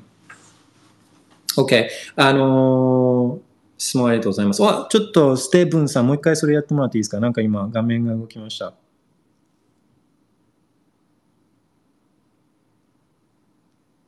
あら、なんかアイコンかな ?Oh, yes, clap. Thank you. えっ、と、まあ、まず、その、最初の方にもちょっと話したんですけど、あシェックコイン、シェックコインに対する元々の意見っていうのは、まあ、やっぱあるんですよね。で、基本的にはあ自由であるべきだし、投資する側も自由だし、あの売る側も基本的には自由なんだけど、破っちゃいけない原則が Non-Aggression Principle NAP で、えー、と相手に危害を加えたり、相手を傷つけたり、相手を騙したりしたのはしたりするのはダメっていう、あのそれさえ守っていれば、基本的に人は自由に、え行動していいっていうふうに思ってるので、えー、とそれをルールさえ破ってなければ、このオールノスとか、アップコインとかも別にまあやればいいじゃんとは思うんですよね。だけど、得てして、まあ、アップコインとか、オールノース、うん、NFT とか、そういうもので、あの目的が、まあ、それがダメってわけじゃないですけど、えっとまあ、お金を儲けることはいいことだと思うんですよ。だから人が欲しいものをこう売るっていうのは、これはもう商売の大原則なので、これ全然いいと思うんですけど、これもシェッコインの時にもイサリアムの例で言いましたけど、えっと、本情報の非対称性、情報格差を利用して、えー相手に本来では、本えー実態を正確に伝えない、伝えなくてや、まあ、だ騙すことっていうのはやっぱり良くないと思うんですよね。うん、だからそれさえ破ってなければいいとは思うんですけど例えばうんとそうそれでさえ破ってなければいいと思ってそういう意味では例えば今年の初め頃に出てきたベッコインのオールノースとかはあれは例えば NFT って何ですか？NFT アートって何ですか？って言った時に大体、えーみんながイメージ普通の人がイメージするのって「Oh, this is the only one art」この世の中に存在するのはもうこれだけで、うんとこのデジタルアートがもう一番のソースでみたいな。でそれ世の中にこの1個しかなくて、えーっていうふうにみんな思って買ったものが単なるえーサーバー上にポイントしてる URL リンクみたいな。これイーサリアムの NFT ですよね。で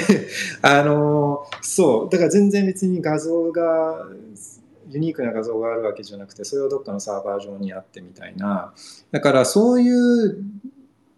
のとは Ordinals は、もともとの Ordinals は違ったじゃないですか。 Ordinals の実際の JPEG は、JPEG だけど、JPEG は、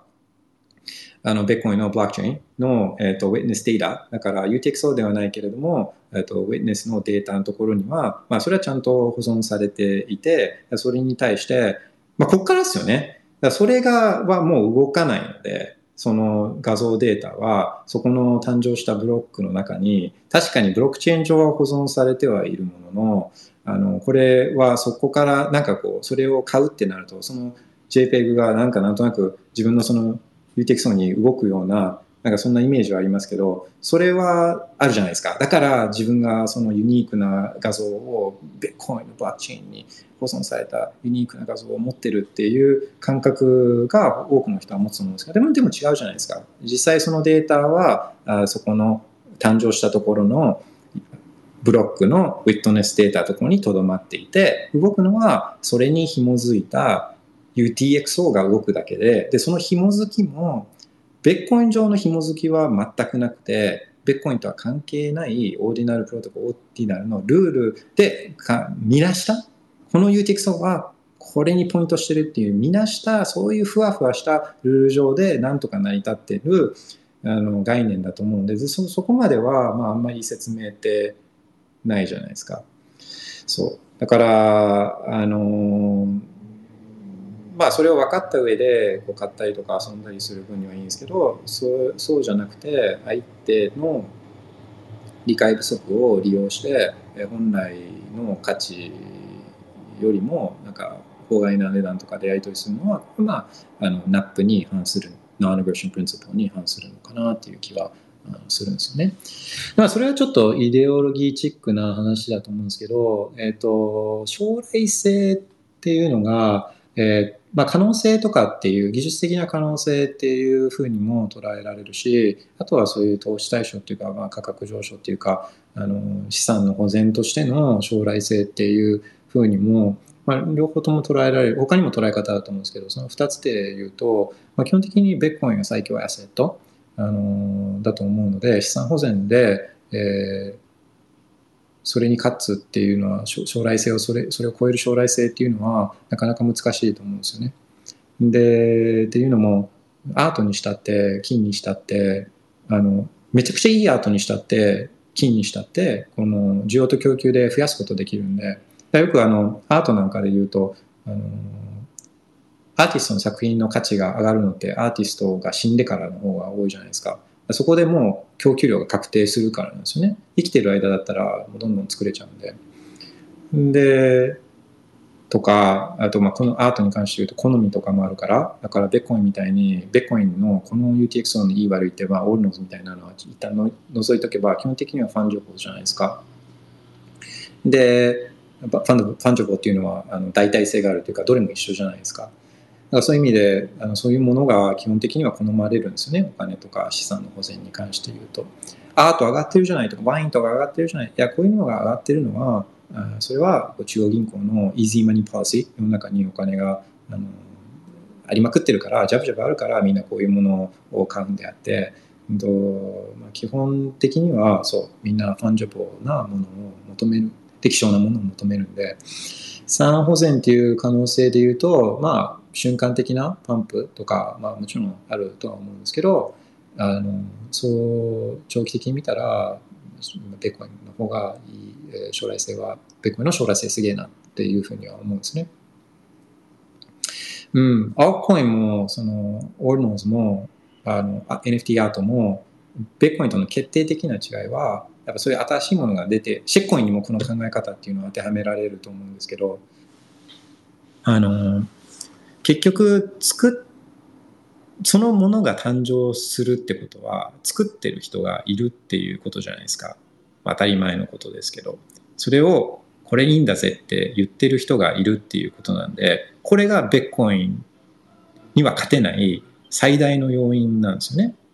ベッコイン作った人いないじゃないですか。いや、いるけれども、その人っていないし、誰かもわかんないし、でその人は得しないから。でも新たなものを作る人っていうのは、まあ、自分が得をするからと自分が儲かるため、えー、儲けるっていうのがあるから自分のこう考えが自分のアイディアが素晴らしいっていうそういう人がいるっていう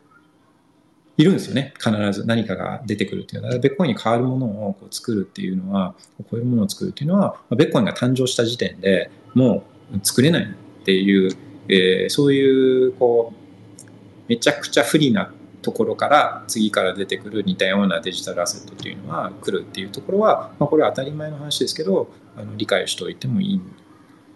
ことかなっていうふうに思います。まあ、ちょっと長くなっちゃったんですけど、まあ、そんなふうに将来性を持ってて技術的な将来性はいやそれはあのできると思いますね。できるとは思っていて、まあ、実際できてるからじゃあそれをより、えー、まあ問題点はそうそう、うんと個人的にもうオールノーズ最初出てきた時に、まあ、ベッコイ関連だったから自分もすごい深く調べて自分もあのいじってみたりしたんですけど、えー、オールノーズは非常にいい問題提起をしてくれたと僕は思っていてでさっきの Non-Aggression Principle に戻ると、えー、それはフィーを払ってで、えー、そのデータをブロックに入れてるんだからこれはそういう設計を使ってえー、ベッコイの設計を利用してやってることなんで、これがいい、あれは悪いっていうのはないと思うんですよね。別に自由である、誰かを傷つけてない限りは、えー、自由であるべきなんで、全然オンノースとか、えー、BRC とかは、えー、ちょっとしょうもないなと思いつつも、でもこれはやるのは自由なんで、適正なフィーを払ってんだったらいいとは、いいと思うんです。だから、えー、これはダメとかっていうことは僕は一回も言ったことなくて、いいと思うんですが、えっ、ー、と、これはあのその状況できる状況本来意図しない、えー、状況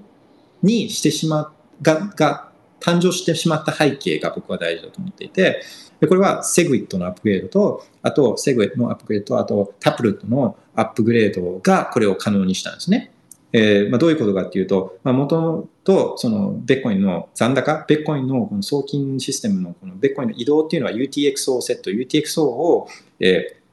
アップデートすることで、このベッコインの送金をするんで、この UTXO のデータが一番大事なんですけど、ちょっとベッコインの機能性を拡張するために、この、それ以外の領域っていうのを開放したんですね。このセグウェットと、あと、タップルートのアップグレードの時に。で、そう、ウィッネスデータのところにデータ入れられるようにして、で、その領域も、まだその時は使い道っていうのはこういうふうに使うっていうのは、想定されている使い道以外のことが出てきた時のためにデータ領域を多めに取ったんですよ。その時は使い道はまだないけど、うんとこうで将来なんか出てくるかもしれないからってデータ領域を多めに取ったんですね。で、えっ、と、それだけじゃなくて、このwitness data の領域にデータを入れるためのフィーをのレートをこの UTX をベットコインを送ったりするためのこの一番コアなデータにかかるフィーよりもディスカウントしたんですよ。安くしたんですよ。その witness data を使う。で、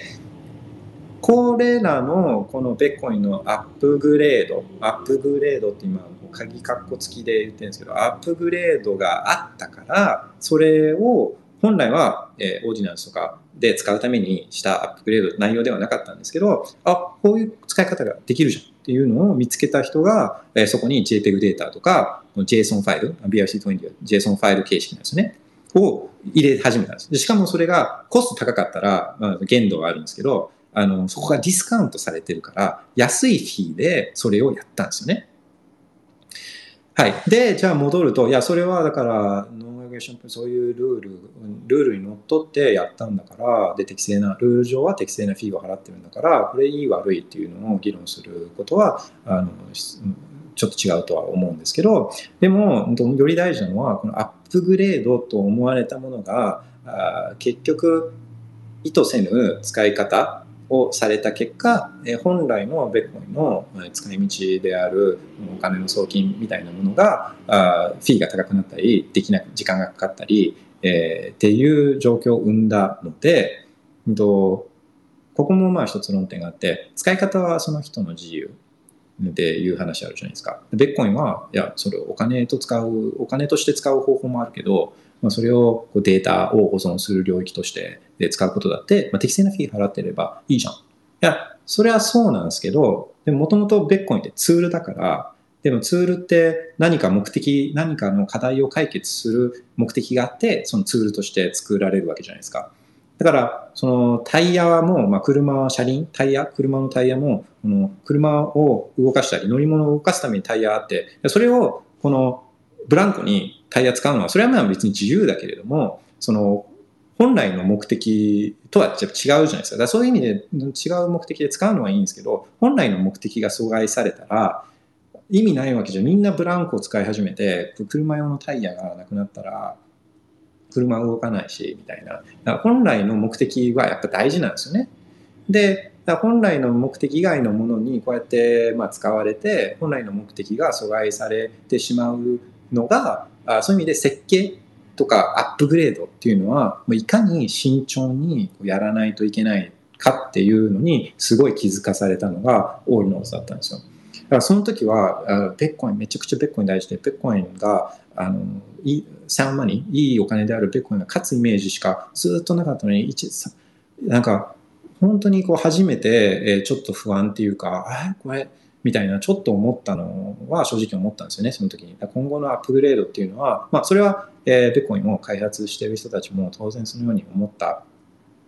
ので今後のアップグレードっていうのは本当に慎重に、え行われるんだろうなっていうふうにはあの思いますね。そう。だから技術的にはいろいろ今も出てきていて、えー、まあ、 Lightning 上とかでも、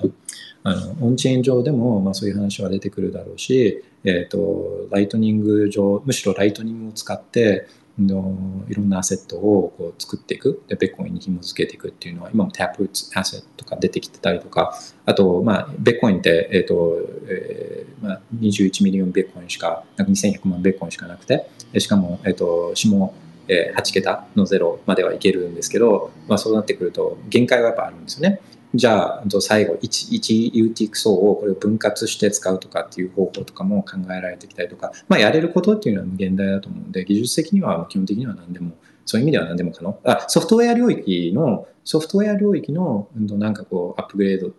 機能の追加っていうのはもう本当に無限大にできるんだろうなっていうような気はしてます。ズデブンさん、そんな感じですけれども、質問ありがとうございます。オールノーズに関しては、本当にだから、あの自分としてはいろいろ気づかされたあのそういう出来事でした。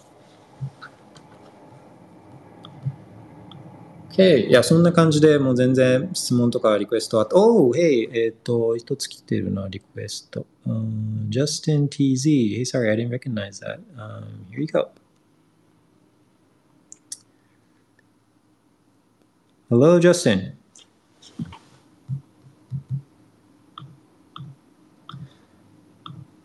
マジャスもさんもいつでも喋りたかったら喋ってくださいね。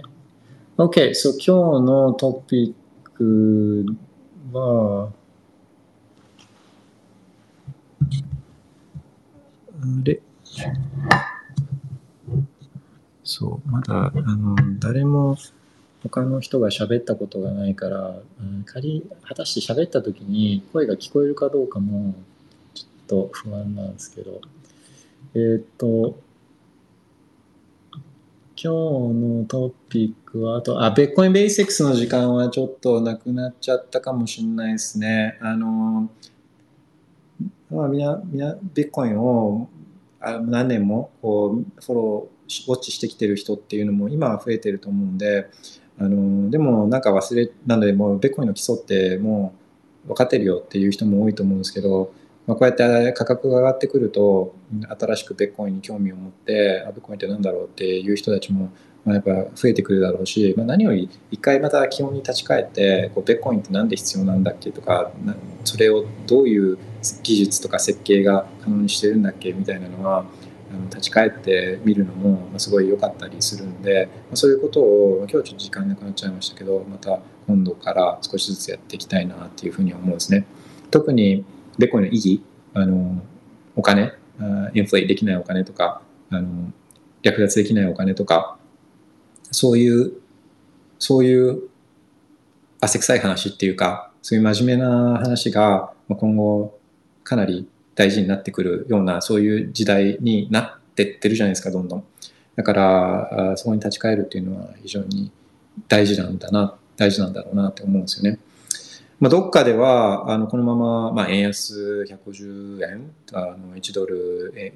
対して150円っていうのがもう当たり前になってきてるじゃないですか。うん、だから日本人はそう考えるとこの十何年間の間で、まあ、本当に一番円高だった時70円台とかに関して言うと、まあ、そこでリタイアした人ってでキャッシュで持ってた人ってもうこの10年間で、えー、プロチェシングパワー世界的なプロチェシングパワー半分になってるみたいなあのそういう状況じゃないですか。だから、あのまあ、これがどんどん加速していくと、まあ、当然ですけど、あ、そうそう、リンマ、あ、コロナの時に、これ聞いた話なんですけど、あのコロナの時に、えー、いろいろ給付金とか配りまくったじゃないですか、日本政府が。で、そのお金とかが株式市場とか、当然ペッコインとかに流れて、で、いよいよみんなやべえっつってなったじゃないですか。アメリカもお金すりまくってて、で日本もお金すりまくってて、まあ、いよいよこう、あの、お金がやべえ状況だみたいな、えー、になったじゃないですか。で、その時に、金融庁の人とかっていうのは、本当になんか焦ったらしい、焦ったらしいんですって。みんなベッコインいっちゃうんじゃないか、みたいな。そう。そういう、でもまあ実際には、えー、7万ドルぐらいまでに上がって、で、これが本当に、100万ドルとか、あ100万いいですか、10万ドルとか20万ドルとかに行ってたら、あのそうまあ、金融庁ビビったっていう話なんで、えー、焦ってたっていう話なんで、まあ、なんかあってもおかしくないんだろうなっていう気はするんですよね。なんかっていうのは、えー、ベッコインを買いづらくするとか、あのベッコインに対する税金をすごい上げるとか、なんかそういうことは、まあ、なんかこう嫌がらせをしてきて、えー、資金が逃避しないようにあのするんだろうなみたいなのはいよいよですねいよいよになった時はそういうことはあるんだろうなっていうのはもうこれ陰謀論とかじゃなくてそういうことを普通にまあ考えなくてもベッコインちゃんと持ってればもう対策できてるんで考える必要ないんですよね。うん。そうそう。ベッコインは buy it and forget it、えー、じゃあダメですよ。ちゃんと常に情報は、勉強はすることが大事なんですけど、あの、そういうのから、えー、そういうのに時間を、とか悩む必要を取り除いてくれるそう、これちょっとちょっと脱線しちゃうんですけど、僕も思うんですけど、iPhone とも似ていて、で、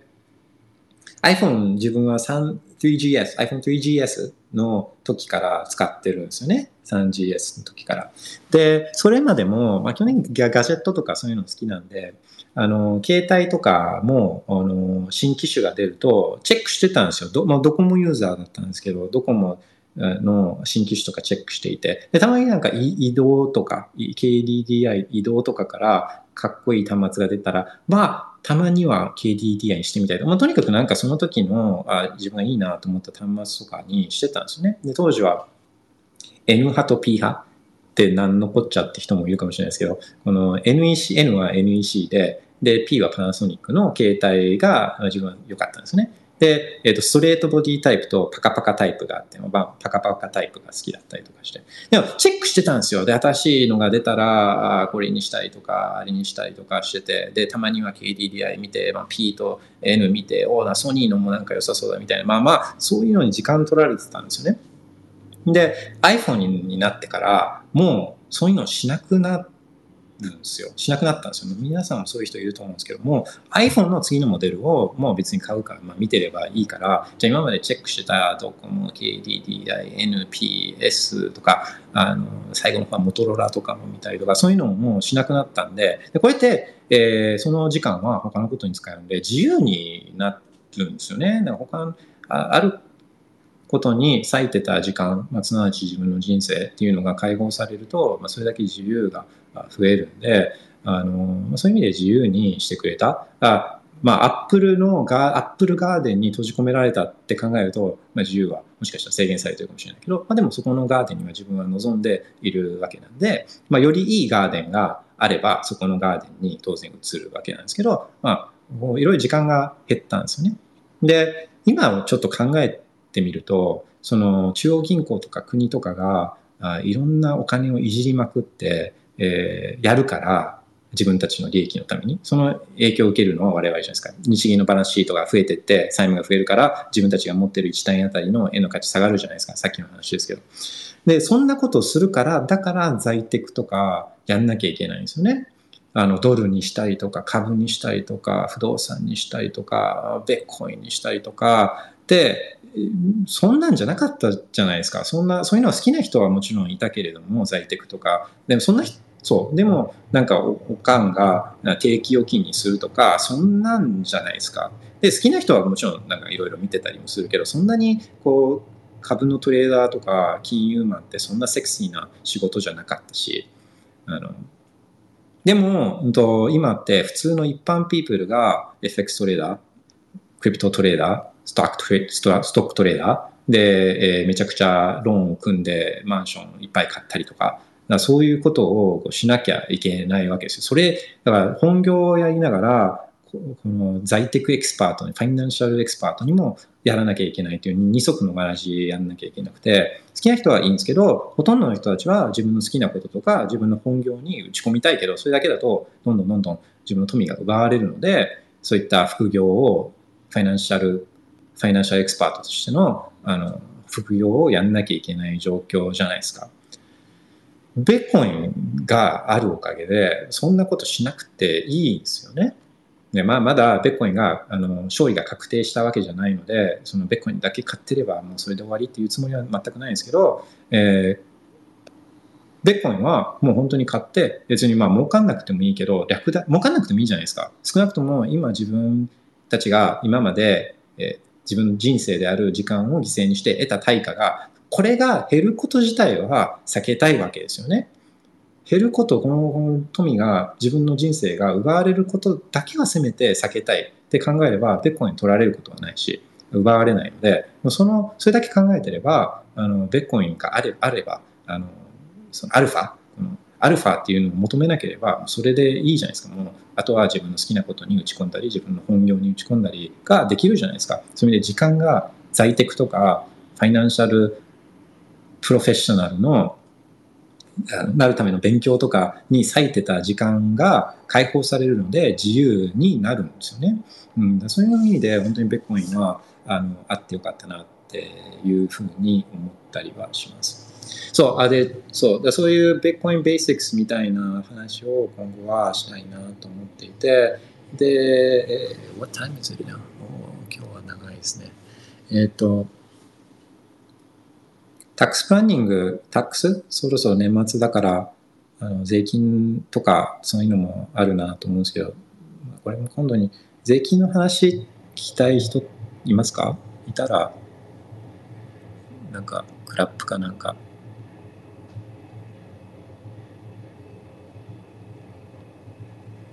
税金は話はあんましたくないですよね。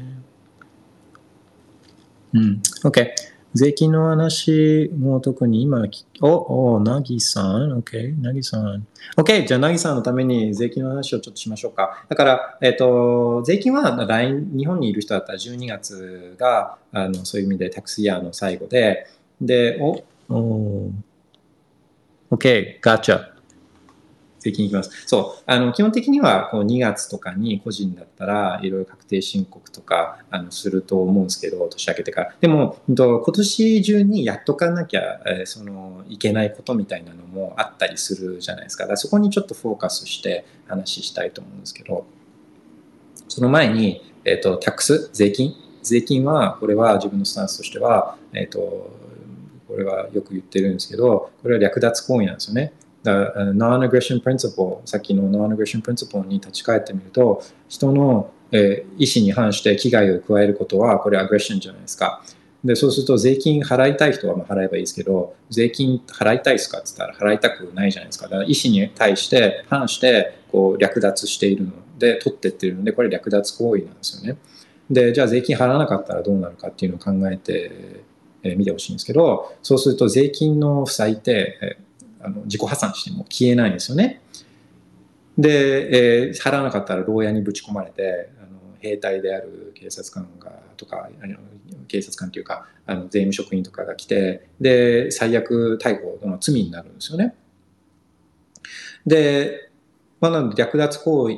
にもう変わらないんですけど、あとまあ別の言い方、いやいやいや、でもこれは社会で生きるための、ほら、憲法にあるじゃない。いや、憲法議論はマジで、これフェイクニュースっていうか、これ聞く必要なくて、ただ憲法に書いてあったらそれが全てか、憲法に書いてある、もし悪いこととか変えなきゃいけないことがあるんだったら、それは変えるべきじゃないですか。税金を払う、納税する義務なのか、そんなの合意したつもりはないし、みたいな話ってあると思うんですけど、でも、いやいや、でも、社会で生きるためには、この一定量払ってみたいな、あの、そういう話は、まあ、ある、あるじゃないですか。その話に関してはいっぱい言いたいことはあるけれども、でも、あの、この大きいコンセプトで言うと、みんな多分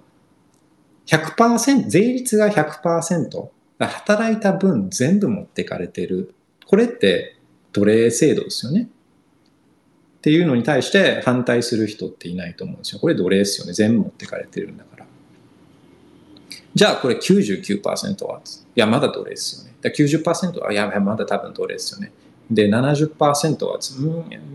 ん、奴隷ですね、みたいな。で、そんな感じじゃないですか。で、まあ今って、えー、本当に最高税率で、プラス社会保険料とか、そういうものを取られてる人たちって、70%とか取られてる可能性もあると思うんですけど、まあ、これぐらい取られてる人たちって、もう、もう奴隷は嫌だから逃げるんですよね、当然。そこの農園から奴隷たちが逃げたように、だからそれもうニュージーランドとかシンガポールとか香港とか行ってるじゃないですか。だから逃げてるんですよ、この農園から奴隷だと思ってるから。70%, 70も多分だから奴隷なんですよね。とか、でもなんで、え、50%とか？30%とか、今、法人税率30%とかですけど、あと、個人のうん、と所得税の最高税率40%、まあ、住民税足した55%。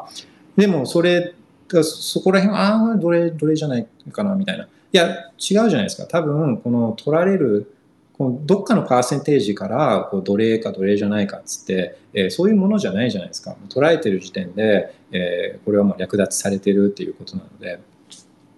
うん、で、えーと、歴史的に見るとあの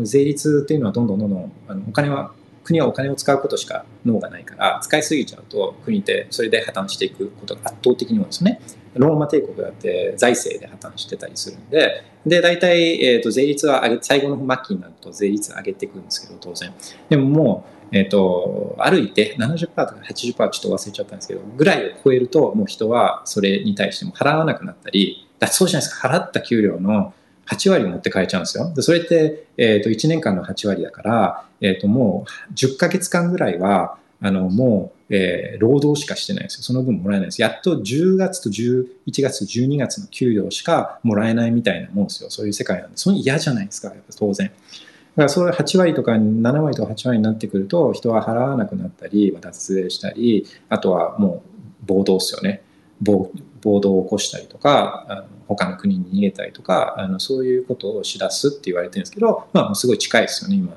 そういう税率。ちょっと、まあ、コンセプト的にはだから略奪行為だとは思っていて、でも、えっ、ー、と、だからといって、えっ、ー、と、その脱税をするといじめられちゃうので、このあのヤクザである国にいじめられちゃうのいじめられたくはないから、まあ、それはやることはやらなきゃいけないと思うし、うん、思うんですね。で、自分はベッコインなんか売ったことないんで、売り方は知らないんで、あのそういうベッコインに関する税金の悩みみたいなのは自分はないんですけどでもあのそういうのを考えてる人も多いと思うので、えーまあ、なるべくその自由を手元に残すっていう意味で自分の、えー、人生である時間を犠牲にして得たお金、えー、を守るという意味で税金のことを考えるっていうのは、まあ、あの意味はあるのかなと思うんですね。で、えー、とちょっとじゃあ年末までにやっとかないといけないこととか考えなきゃいけないことっていうのが、まあ、一つ大きなのがあって、で、それは、えっと、去年税金のルールがあの変わってるんですね。まあ、変わったというか、えっと、明らかになったっていうふうな言い方の方が正しいんですけど、どういうことかというと、もともとこのトレーダー、あの、FX とかクリプトトレーダーのこの所得っていうのが、トレードの所得が、これが事業所得なのか、これが雑所得なのかっていうのを判断難しかったんですよ。で、これ明確なルールがないんですよね。なかったんですよ。でだから、えっ、と、どっちがいいかっていうと、多くの場合は事業所得の方がいいんですね。で、えっ、と、理由としては、事業所得っていうのは、まあ、一番大きいのは損失があった場合に、これ他の所得とぶつけることが、損益通算することができるんですね。事業所得に損があると、これを給与所得とぶつけて、で、えっ、ー、と、ちょっと還付を受けるとか、源泉徴収されてる税金を還付を受けるとか、そういうこともできるんですね。で、え、損失しかない、もう通算する他の所得がない場合も、え、ー、と、繰り越しができるんですよ、3年間。が損失ある年に損失があったからでも次の年に儲かった場合にその前の年の損失をこの利益にぶつけて税金を減らすことができるんですね。あとまあもう一つは事業だから、ビジネスとしてやってるっていうのから、エクスペンス、この控除する費用っていうのが、あの、まあ、えー、気持ち的に、この、増える。一応雑所得の場合も費用は、直接の費用は控除できるけれども、だからビジネスだったら、あこういうのもビジネスエクスペンス、こういうのもビジネスエクスペンスって言って、まあ、ちょっとその、気持ち的に増やしやすいみたいな、そういうメリットがあるんですね。雑所得には、今言ったメリットがなかったので、基本的には事業所得がいいんですけど、えっ、ー、と、これが今まで明確な基準がなかったか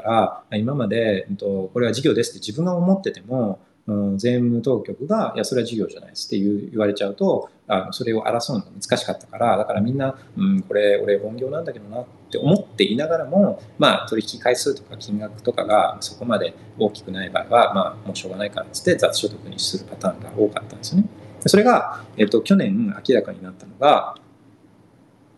クリアな基準ができたんですよ。この事業所得と、えー、見なせるクリアな基準ができて。で、それが何かっていうと、まあ、一つ帳簿つけたり書類をが必要っていうのがあるんですけど、まあ、これは、あの、普通に取引所とか使ってたら、そういう書類とかがあると思うんで、まあ、書類が準備できると思うんで、それはクリアしてるとして、えっ、ー、と、金額基準があって、300万円超、だから、えっ、ー、と、300万円を超えていれば取引高が。だからそうすると、これは事業所得になるっていう明確な基準ができたんですね。から、3 million JPY は今もう1ビットコインどころか0.7ビットコインとかそんなんなんで、うん、何か含み損とかある場合は、うんと、これを他ので、しかも他の所得がある場合とかは、これを使って、まあ、一回それを確定、損失を確定させて、それで、えっと、申告書上でその損を他の所得にぶつけたいとか、まあ、そういうこともまあ考えられる。で、これは別にもう売ったら買い戻せばいいので、えワッシュ、ワッシュトレードのルールはクリプトには当てはまらないので、まあ、売ったものを別に買い戻せば、あの、ビットコインの stack は変わらない。けど税、税務上はその損失を出すことが、吐き出すことができるみたいな。そういうのができたので、えー、まあトレードしてる人とかに関して言うと、えー、事業所得にする、えー、ハードルが、えまあ、下がった。うん、下がった。とは言っても、まあ、ここにいる人たちは、そのビットコインを売ったり買ったりは、売ったりは、あのか buy only だと思うんで、なんですけど、あのー、ちょっとだけ法人の税務ルールがちょっと違うっていうのは知ってると思うんですけど、そう法人はあの期末に持ってて含み益があった場合は、この含み益に課税が、まあ、課税されちゃうんですね。これはもう良くないルールなんですけど。でも、だから、法人でベッコインをファローファローしてる人っていうのはそんなにいないかもしれないですけど、で僕は今後はその法人を使って、えー、ベッコインの取引をすることは、まあ、取引所の取引をすることはすごい大事っていうか、これは意味あるんじゃないかなと思ってるんですね。でどういうことかっていうと、基本的に取引所とはあの自分をアソシエイトしたくないわけですよ。取引所にはどこどこの誰誰々さんがベッコインをいついついくら買ってみたいなデータがあるわけじゃないですか。でデータは絶対流出するんでそのそこに自分に直接紐づくデータっていうのは当然なるべく持たせない方がいいんですよね。で、法人を使うことで、その法人を通して、例えば取引所で売買とか売却をするようにすれば、まあ、法人の代表とかは登記されちゃうんで、そこは乗りますけど、でも、一つのレイヤーができるじゃないですか。一つの法人っていう、まずレイヤーがあって、法人の住所は違うところで登記してるから、直接自分の住所とは紐づかなかったり、まあ、代表のとかあるんですけど、まあ、これも、これでえ、ー、と、またさらにレイヤーを付け加えることは方法あるので、またどっかのタイミングで紹介するかもしれないですけど、まあ、匿名組合とかいう方法を使ったりとかもあるんですけど、まあ、少なくともこの一回法人っていうこのレイヤーができる、バリアができるんで、えっ、ー、と、どういう感じかっていうと、例えば売ろうと思ったら、えー、まず個人と法人との間で契約書みたいなのを簡単に結んで、えー、いくいくらいくらのベッコインをこの法人に売りますって。で、そこに利益が出た場合は、それは個人で確定申告するんですよ。確定申告するんですけど、で今度はそれを、うん、と買ったその自分の法人は、えー、どっかの取引所の口座を持ってて、で、その口座を使って、その法人が売却するんですね。で、法人は、まあ、買ったものをそのまま売るだけなんで、多分まあ、ちょっと価格変動あるかもしれないけど、基本的にそこで法人では税金はかからないみたいなね、そういう状況を作ると、えー記録として、取引所の記録として残るのは、この法人がベコイン売却、ベコインを買ったっていう、そのデータが残るんで、自分との関係性っていうのは一旦そこで遮断できるんです。だそのその個人との関係性を誰かが見つけるためには、この契約書に行かなきゃいけないんで、この個人と法人との間で結んだ契約書。で、この契約書ってもう別に自分の金庫とかに入ってるだけなんで、あの、バインダーとかに閉じられてるだけなんで、えこれは見に来る人っていうのはすごい限られるんで、でそういう意味で直接自分とそのベッコインっていうのの関係性を断つことができるっていう、とてもいい、えー使い方が、まあ、法人を使うことでできるっていうのは、あ自分は今後は大事になってくると思うんですね。で、だってそうじゃないですか、ベコイン、えー価格いくらになりますかって、まあみんなわかんないですよ。それはわかんないけど、みんな見てるとか、みんながこれがいくだろうって思ってる数字っていうのが多分ある、ありますよね。で、まあじゃあそれ1億としましょうか。1億、1ベ1ベッコインが1億になったら、その何ベッコイン持ってる A さん、B さんとか、そんなデータ世の中に出回ってほしくないじゃないですか。当然ですけど。とか、さっき言った本当に末期になった時に国がベッコインとかに対して嫌がらせをしてきた時に、そんなデータがあったら超簡単ですよね。ピンポイントでこの人たちをターゲットにすればいいっていうのも分かっちゃうし、そんなもんしたくないじゃないですか。うん。だから、あのそういうのは、まあ、あの考えていってもいいんじゃないかなと思うし、まあ、何よりこう自分がベッコイン持ってるとか、あの何ベッコイン持ってるとかっていうのはもう言わないっていうのはもう本当に大事ですね。うん。そうだ、ベッコインのことは話してもいいけど、自分のベッコインのことはもう絶対話さない。おだからよく、あれ知りません？ボーリングアクシデント。ちょっとボーティングアクシデントにあってさ、みたいな。だあの船ボートに乗ってたら転覆しちゃって全部なくなっちゃったから、つって。そうそう、そう、全部なくした。全部なくしちゃったってことで、ゼロスタートしてるんだっていうのが、あの、まあ、あるべきかなっていうふうには思ったりします。OK、ちょっと notification とかメッセージを確認して、えーうん、OK。質問とかはあ特になさそうなので、まあ、こんな感じで今、今日はですね、えーこのスペースをやって4日、4回目なんですけど、あのーまあ、続けていこうかなっていうのは思ってます。今まで、えーチャートを更新して、とかインフォグラフィック更新して、出す、出してた、あの、ツイートしてたんですけど、まあ、それをこうやって、でも本当はこういうメッセージもその裏にあるんだけどっていうのを、ツイート上だとすんごい長くなっちゃったりとか、あの説明するのがすごいあの大変だったりしたんですけど、こうやって話せると、実はこのインフォグラフィックの裏には、えーこういうことがあってとか、まあ、こういう考え方があってとか、あのそういう話もできる、さっきのステブン、ズデブンさんの質問、オルノーズみたいな、まあ、実はオルノーズに対していろいろ思ってたことはあったけれども、なかなかそのツイートするまではこうやる気が出なかったこととか、あのそういうこともあったりするんで、これはちょっと続けていこうかなというふうには思ってますので、まあ、こういうことを話したいとか、あのこういう質問があるんだけどみたいなのがあったら、まあ、それも送ってもらったらコメントでもいいし、DM でもいいので、送ってもらったらあベックアップしていくと思うんで、あのはい、ズース試してみてください。まあ今日はそんなところですかね。えーじゃあ、everyone have a wonderful day. Bye Bitcoin. Bye bye.